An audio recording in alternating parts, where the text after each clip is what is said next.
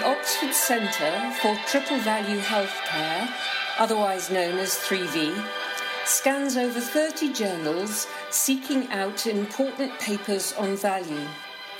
To save you time, 3V assesses this research to identify the implications for value based healthcare and summarises them on our blogs and in our podcasts.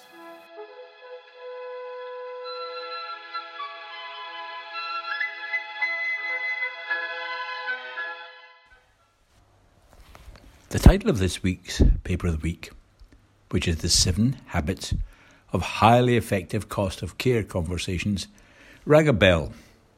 And quickly I remembered it's an adaptation of the title of a best selling book by Stephen Covey called The Seven Habits of Highly Effective People. So I stopped to look at it and really was stopped in my tracks by the paper itself, which is not really relevant to people working outside the United States, except as a warning of what can happen. Now, of course, there are many examples of excellent healthcare in the United States. And someone once pointed out to me that it's important to remember that probably whatever you're looking at, We've nothing as good as their best and nothing as bad as their worst. That's the nature of it. But in countries committed to universal health care, in countries committed to solidarity, which is the point we emphasised in the newly published European Union report on value based healthcare, in countries that are devoted to these principles, what is happening in America is astounding or shocking. The first thing that struck me about the paper was the very matter of fact way in which they described the current situation. For example, and I quote Medicare beneficiaries with cancer who do not have supplemental insurance face average out of pocket costs of $8,115 per year, equivalent to 24% of their household income. As a result, more than one quarter of Americans have trouble paying their medical bills. And of course, the trend is increasing. In 2018, and I'm quoting again, 29% of people with private insurance were enrolled in high deductible health plans, compared with just 4% in 2006. So, the authors from Duke University Caroline Sloan and Peter Ubel do acknowledge that these financial burdens exist. But then they address in a very matter of fact way, and very useful way, I'm sure, for American readers, the best ways to engage in cost of care conversations.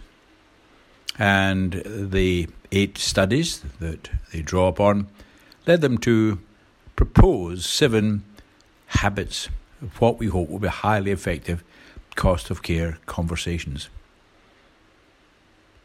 But when you read it, it reads as though you were in a foreign land. Now, America is very like us in many ways when you go there, but just think of what it's like being either a patient or a doctor in America. And remember, one of the, the seven habits is to enlist your ancillary staff, medical assistants, front desk staff, and, I quote, financial counsellors in cost of care conversations.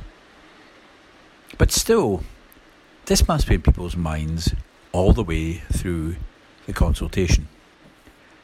When we developed evidence based medicine, we were challenged and told that we should be including financial data in the conversation as well as the evidence.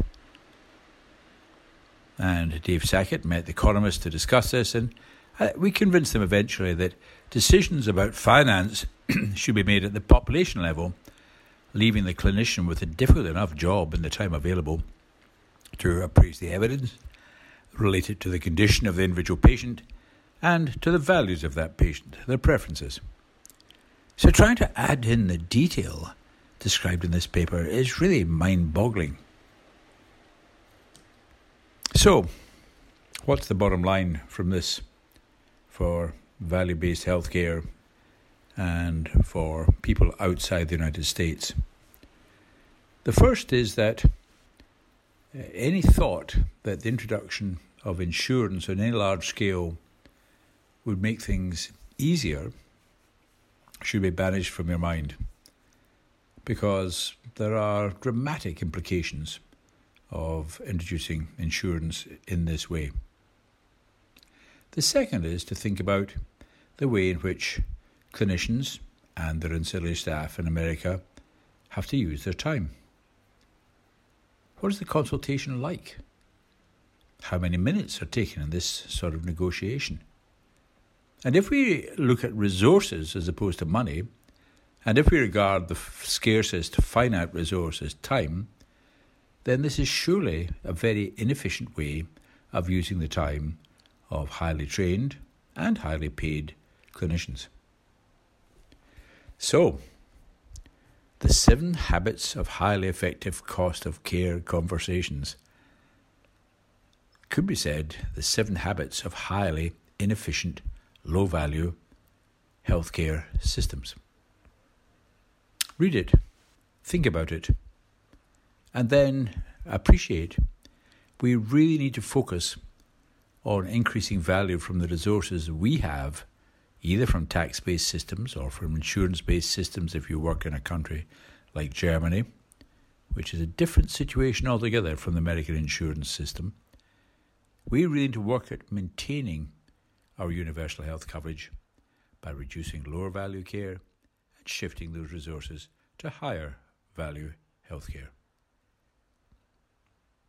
If we fail to do this, then we'll all have to learn the seven habits of highly effective cost of care conversations, whether we're clinicians or patients.